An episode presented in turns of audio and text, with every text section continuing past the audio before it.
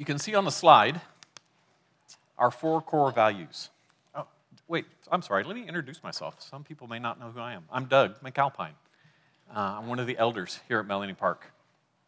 And the reason we have these up here is I have the privilege of getting to lead us through the first of a four sermon series about our core values. And so you can see them biblical truth, authentic community, genuine worship, and loving outreach. Now, loving outreach, we're defining as living missional lives is the outcome of our devotion to Christ. We seek to share the love, hope, and message of Jesus as we cultivate relationships with others. The desire is to be a people who live outwardly focused lives for his glory. And so that's what I'm going to be focusing on today is the idea of loving outreach. Now I'm not going to go through and explain what all we mean by loving outreach, but I'm going to help you personally step into loving outreach. Now, I know some people, when they start hearing that the sermon's going to be on evangelism and telling people about Jesus, get nervous. They may think, okay, another sermon on evangelism. I can already feel the guilt building up in me. And there may be some that hear about that and they go, oh, he's going to tell me to go talk to people about Jesus, and I know I'm going to offend people. I'm going to lose friends. I'm going to say things that probably aren't even in Scripture. And all these things scare me. Well, you're not alone. That's my response too as I start thinking about Jesus and telling others about Jesus. But God has given us a tool. He's given us a way to speak to people about Jesus. And the result of this tool will not only build relationships, it'll draw others to Christ. And so, what we're talking about, and the power and the tool that we're talking about, is the power of story. Now, story is a very powerful thing. We've all been moved by different stories. Uh, it may be a movie that we've watched, uh, a TV series, or something that's been shared by a friend. I think that sharing your story is one of God's key tools in drawing others to Himself. It can be as simple as openly and honestly sharing what God has done in your life. And the interesting part is, it's not really your story, it's God's story. It is He who we want to draw attention to. I know in my own life, there's been lots of stories that have moved me and been powerful to me. And for me, especially biographies have been a big piece. One of the first Christian biographies that I read that meant a lot to me was the biography of George Mueller. I don't know if you know who George Mueller was. He was a man that lived in the 1800s. God moved him to do many different things, but one of the things he's most known for is his faith and the orphanages he started. Now, when I'm talking orphanages, I don't want you to think just a few buildings. And all over uh, England, he had orphanages running, and it's said that he uh, cared for more than 10,000 orphans over his lifetime. But you, his faith was also unique.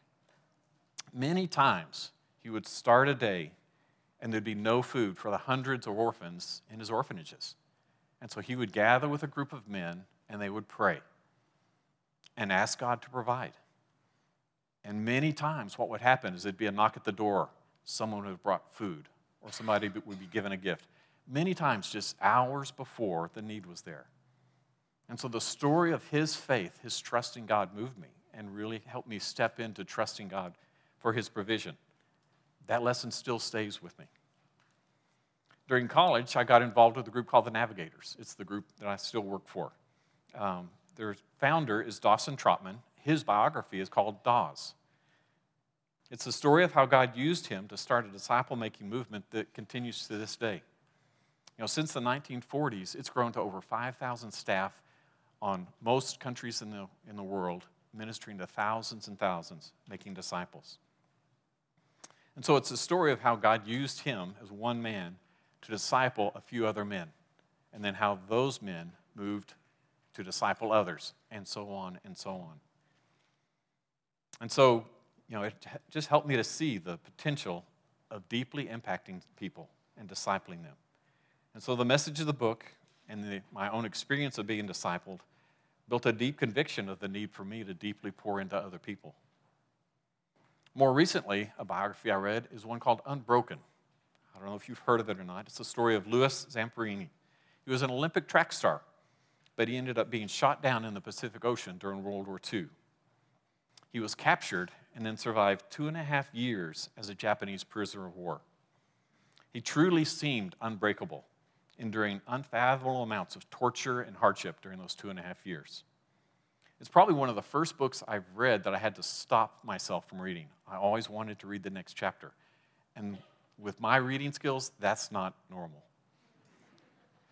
But what happened is I read to the end of the book, I found out something that was just mentioned briefly early on came to fruition later. When he was shut down and was in a raft floating in the Pacific, thinking he was going to die in the raft, he prayed to God that if God would get him out of this, he would give God the glory for it the Japanese, or who captured him, tortured him for two and a half years. But then at the end of his life, he was released, came back to the U.S., and he got connected with Billy Graham and told this story to all the people. And the unbrokenness of those two and a half years was not because of Louis, it was because of God carrying him through. And so we see how God can carry through. And all these point me to story. There is great power in story to change our life. And I'm sure if I sat down with any one of you, the same would be true. You would each have certain stories that you would want to tell me. You know, stories are what God uses. Bible stories are some of the first stories we learn when we come to church. And we can see in a lot of the stories in Scripture that God uses people and their story to draw him to himself. Now, I want to look at a couple examples and then talk about the power of story a little more. But let me pray for us first. Father, we do thank you that you show us the power of story. And as we look at your word today, help us to be inspired by how you've used other stories uh, to draw people to Jesus and to yourself. And help us to step into that. Father, speak through me. Use your word to touch hearts. It's in Jesus' name. Amen.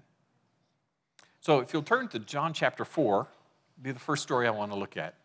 It's the story of the woman at the well. It's pretty familiar, so I'm going to skip around a little bit, but I'm going to start reading at, at verse 5, put a little background to it. So he came to a city of Samaria, this is Jesus, called Sychar, near the parcel of ground that Jacob gave to his son Joseph. And Jacob's well was there. So Jesus, being wearied from his journey, was sitting by the well. It was about the sixth hour. We'll come back to that piece. There came a woman from, of Samaria to draw water. Jesus said to her, Give me a drink, for his disciples had gone away into the city to buy food. Therefore, the Samaritan woman said to him, How is it that you, being a Jew, ask me for a drink, since I'm a Samaritan woman? For Jews have no dealing with Samaritans. Jesus answered and said to her, If you knew the gift of God, and who it was that said to you, Give me a drink, you would have asked him, and he would have given you living water. She said to him, You have nothing to draw with, and the well is deep. Where then do you get that living water? You are not greater than our father Jacob, are you, who gave us this well and drank of it himself and his sons and his cattle? Jesus answered and said to her, Everyone, everyone who drinks of this water will thirst again. But whoever drinks of the water that I will give him will never thirst. But the water I give him will become into him a well of water springing up to eternal life. The woman said to me, Sir, give me this water so I don't, will not be thirsty, nor have to come all the way here to draw. He said to her, Go call your husband and come here. The woman answered and said, I have no husband. Jesus said to her, You have correctly said, I have no husband, for you have had five husbands, and the one you now have is not your husband. And this you have said truly. And so we can see here that something special is about to happen. We're getting the story of this woman. She has five husbands and is currently living with a different man. So, even in today's society, there would be some shame with that. But in this time, the amount of shame was huge. She was somebody who didn't want to be around people. You know, I mentioned the sixth hour, so that's about noontime. She was going to draw water at about noon. And it wasn't because that just is what fit her schedule. I think it was because she didn't want to run into anybody. She was trying to avoid people. And it's probably not so much the people she was trying to avoid. I think she was trying to avoid the whispers and the pointing and the lack of eye contact. Because you know, as she walked through the city, everybody would look at her and point, and that's the one, five husbands, and would say all kinds of things about her. And the shame of that kept her away. And her solution was just, I'll just avoid people. I'll go to get water when no one's there. And even as I read the story, I feel like even with Jesus, she's a little reluctant to engage. So that's the story. Woman avoiding people, quite a life history. Jump down to verse 25. We'll pick up there. The woman said to him, I know the Messiah is coming, who is called the Christ, and that when the one comes, he will declare all things to us. Jesus said to her, I who speak to you am he. At this point, the disciples came, and they were amazed that he had been speaking with a woman, yet no one said, What do you seek? or Why do you speak with her? So the woman left her water pot and went into the city and told the men, Come and see a man who told me all the things I have done. This is not the Christ, is it? So they went out of the city and were coming to him. So we can see Jesus is very clear about who he is. He doesn't mince any words. I am he. He declares he is the Messiah. And we can see that she believes it because it ends up in action. What she does is she then goes opposite of what she's been doing all of her life. She's not avoiding people, she's going to the city and talking to the men and telling them about what she has just experienced. And then what happens is people start coming. I think between the Spirit's moving and her passionate words and her saying, This man told me everything about me, something is different.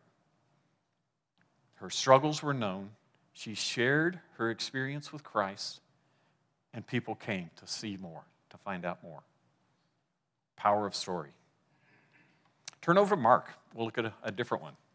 Mark 5. For my region friends who are at commencement, same story that, that was talked about in the video. And I appreciate the breadth that he added to what he said, and I'm going to take some of his words. So thank you, guy in the video. Mark 5. Let me just start reading verse 1 through verse 6, kind of set the stage. They came to the other side of the sea, into the country of the Gerasenes. And when he got out of the boat, immediately a man from the tombs with an unclean spirit met him. And he had his dwelling among the tombs, and no one was able to bind him anymore, even with a chain, because he had often been bound with shackles and chains, and the chains had been torn apart by him, and the shackles broken into pieces, and no one was strong enough to subdue him. Constantly, night and day, he was screaming among the tombs and in the mountains, and gnashing himself with stones. Seeing Jesus from a distance, he ran up Okay? That's a story. But we have to remember if we go back to the chapter before, the disciples weren't coming into this in a good emotional state. They had just crossed the Galilee and survived a storm they thought they were going to be dead in that Jesus calmed. So they'd just experienced this. They get to the, store, the, the beach, walk up on the beach and go, oh, finally, land. And what do they experience? a demon possessed man running at them. Now, look at what all that is true about this guy. He lived in tombs. No one could bind him, even with chains. When they shackled him, he would break out.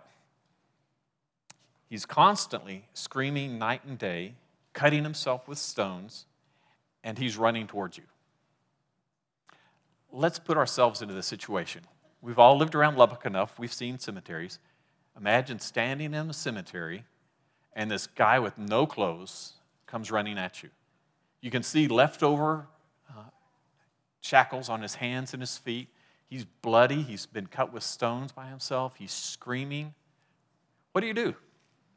I know myself. I'm in my car and I'm out of there. I'm not stopping for several miles. What do you think the disciples were thinking? Uh, Jesus, uh, let's go take our chance again with the storm, get back in the boat, and, and get out of here. But to me, what happens in verse 6 and on is interesting. I'll start there again. Verse 6, Matthew, um, excuse me, Mark 5, verse 6. Seeing Jesus from a distance, he ran up and bowed down before him. And shouting with a loud voice, he said, What business do we have with each other, Jesus, Son of the Most High God? I implore you by God, do not torment me. For he had been saying to him, Come out of the man, you unclean spirit. He was asking him, What is your name? And he said to him, My name is Legion, for we are many. And he began to implore him earnestly not to send them out into the country. Now, there was a large herd of swine feeding nearby on the mountain. The demons implored him, saying, Send us into the swine so we may enter them. And Jesus gave them permission. And the unclean spirits entered the, wine, the swine, and the herd rushed down the steep bank into the sea, about 2,000 of them, and they were drowned in the sea. And so, as we look back and see what happened, Jesus is standing here, and this demoniac, who no one can control, no one can limit, no one can stop, is running at Jesus and Jesus stands there, and the demoniac gets to him and bows. He submits himself to Jesus. That would be a moment. Imagine seeing this guy. You're feared for your life, and all of a sudden he just bows down and submits to Jesus. And the demons in him ask for permission to be sent into the swine. And they're sent into the swine. Swine rush off the cliff into the sea, and they're killed. What's interesting then is you look at the, as we look at the next two sections, is the response of some of the people around. Let me start at verse 14, talking about what the uh, herdsmen did. The herdsmen ran away and reported it in the city and in the country, and the people came to see uh, what it was that had happened. And they came to Jesus and observed the man who had been demon possessed, sitting down, clothed and in his right mind, the very man who had the legion, and they became frightened.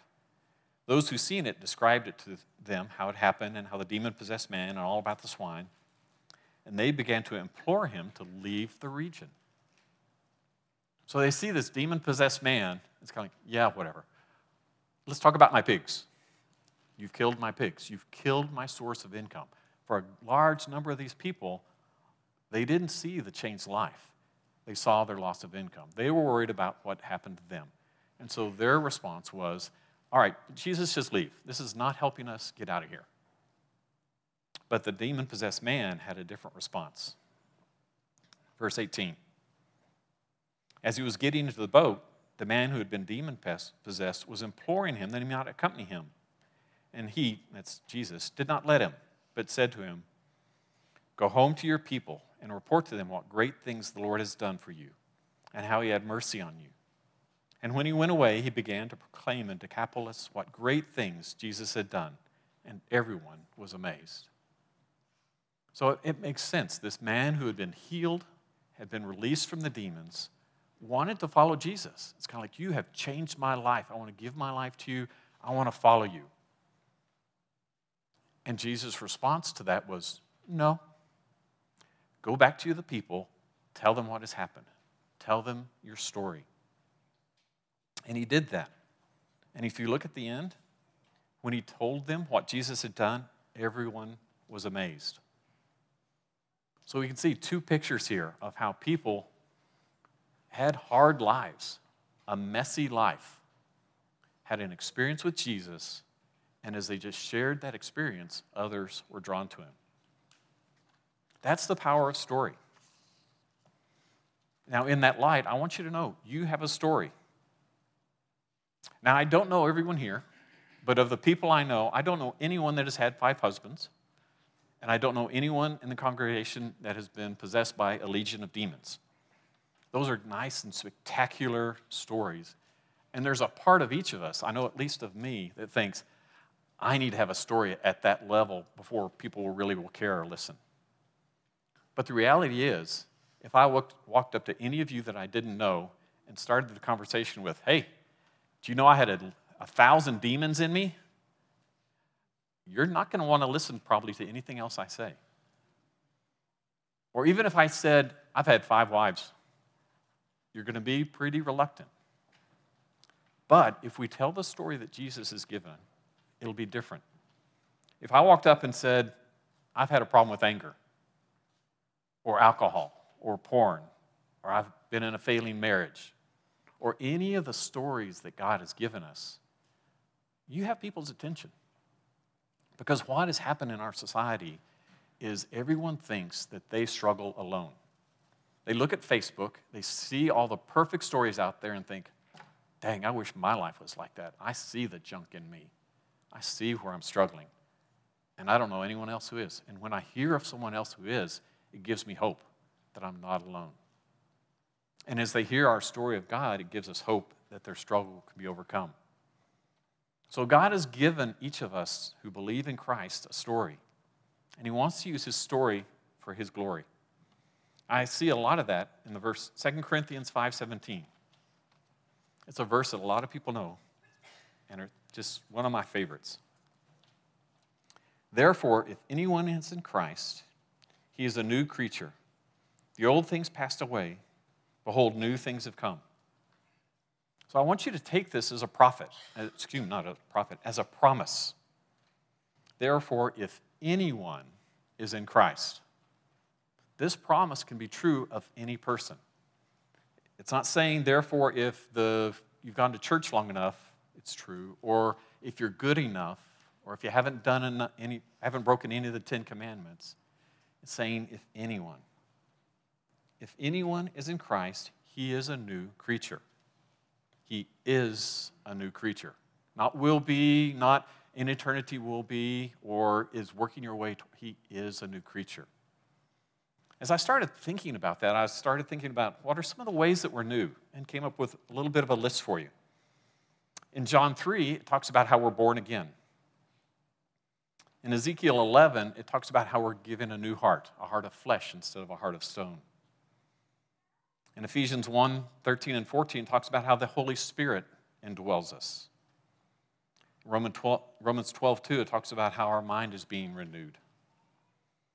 You know, our flesh, with its habits and desires, still affects us, but now we are freed from it. We no longer have to follow its temptation, we can resist it. Romans 6 tells us that.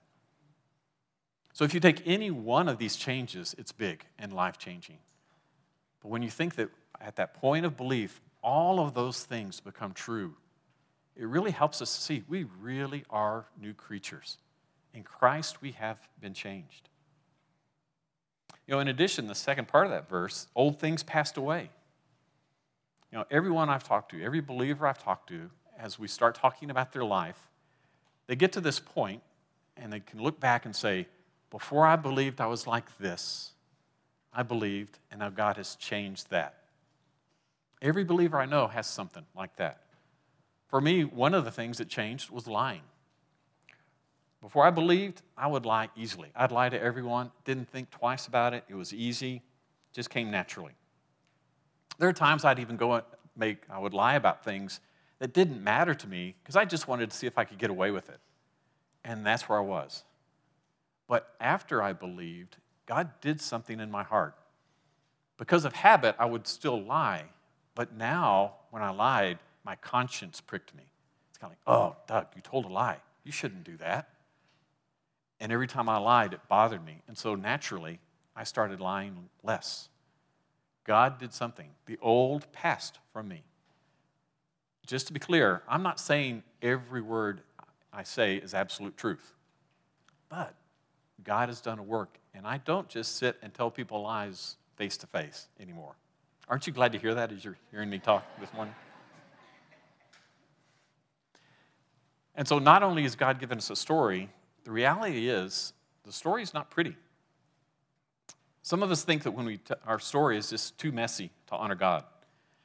You're looking at me and thinking about me telling about my change of line That it's kind of is that all you got? Line's number, like number 47 on my list of sins. That if people really knew what I'd done, who I really was, they would run away fast and would not want to be my friend. But that's not true. The reality is, the worse our sin, the brighter God's grace.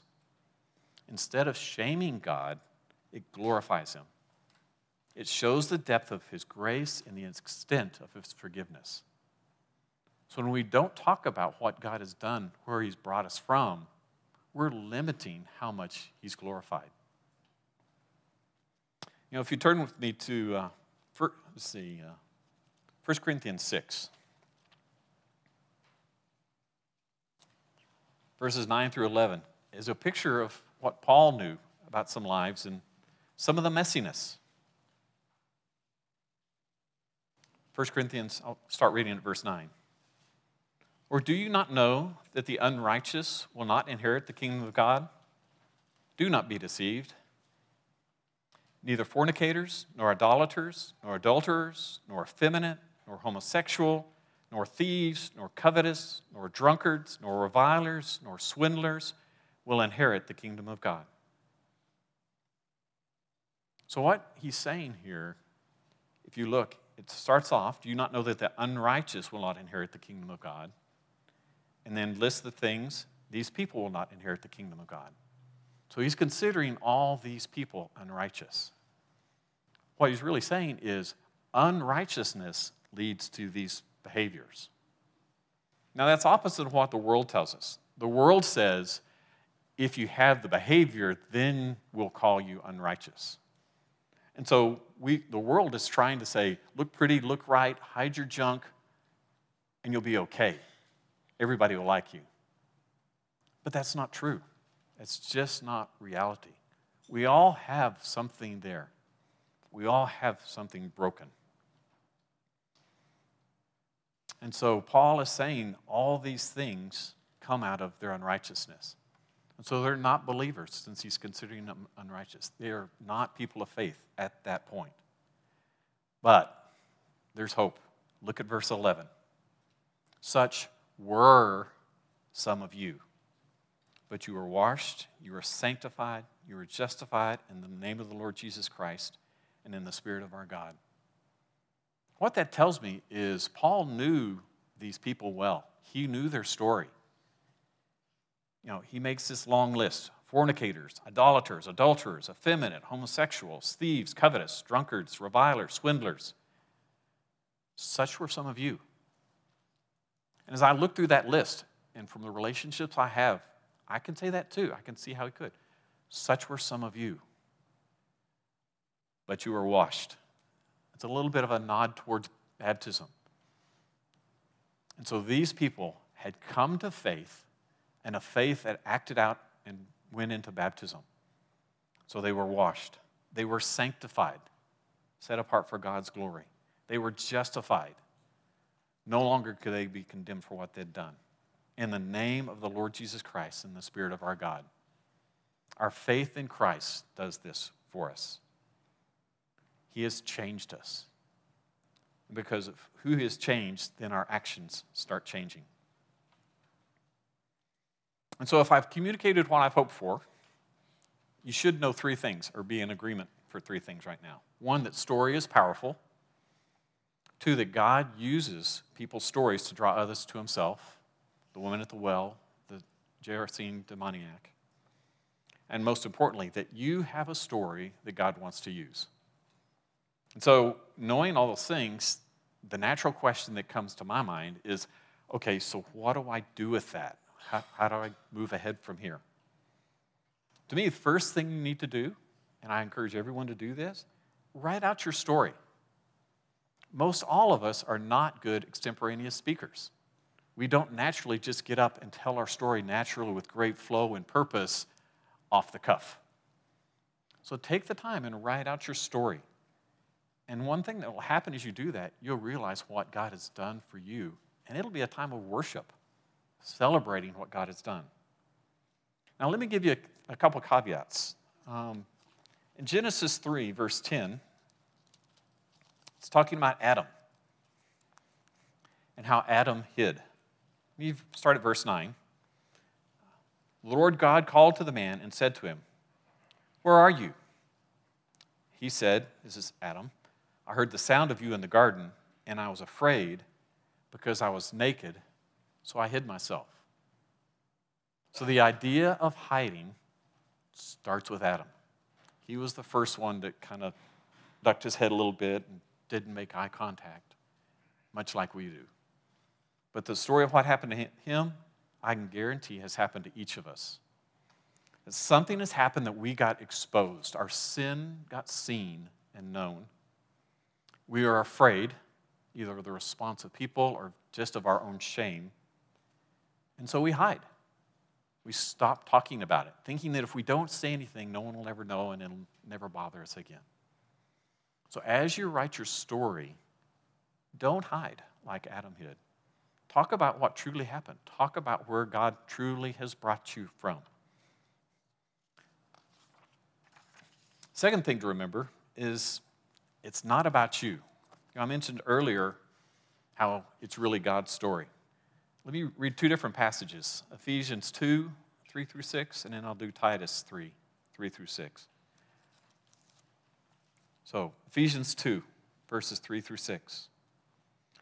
Among them, we too all lived, formerly lived in the lust of our flesh, indulging in the desires of the flesh and of the mind, and were by nature children of wrath, even as the rest.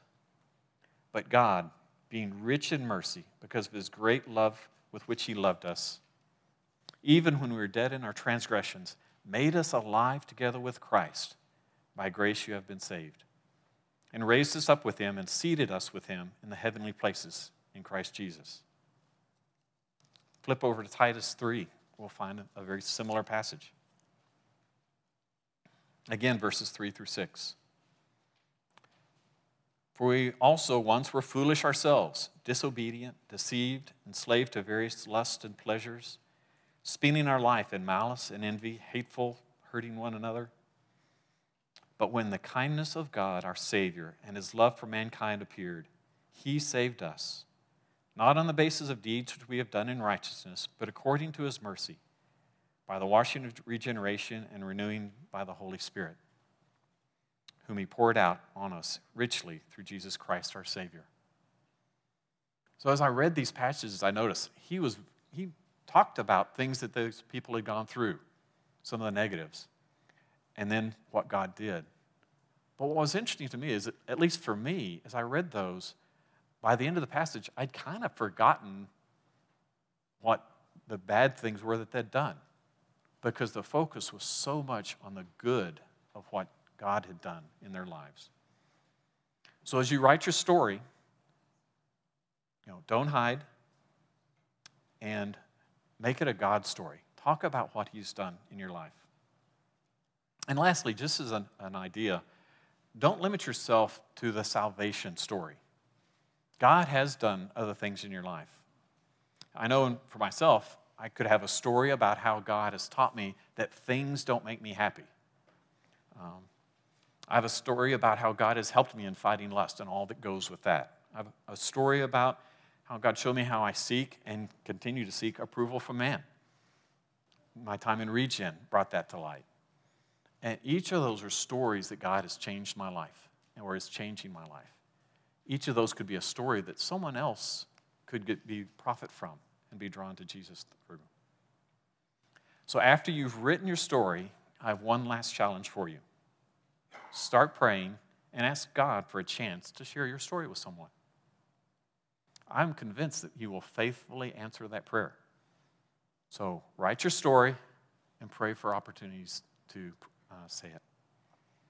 So as I close here, let me pray that for us all right now. Let's pray. Father, I want to thank you that you've given us a story. And it's a story that will glorify you. Even though it may not be pretty to us, it brings glory to you. And I just ask that you would inspire us and work in our hearts and allow us to take the time to sit down and write out what you've done. And then, even more than that, that you would create opportunities for us to be able to share that story. Father, we uh, ask that you would use that then to draw others to yourself. Uh, Father, again, I just can't thank you enough for the story that you've given us. It's in Jesus' name. Amen. I love that line. Let my life be the evidence. So, you have a story. It's not pretty. But God has done something, and what He has done is beautiful. Go share the beauty of your story with the world around you. So now, go share your story.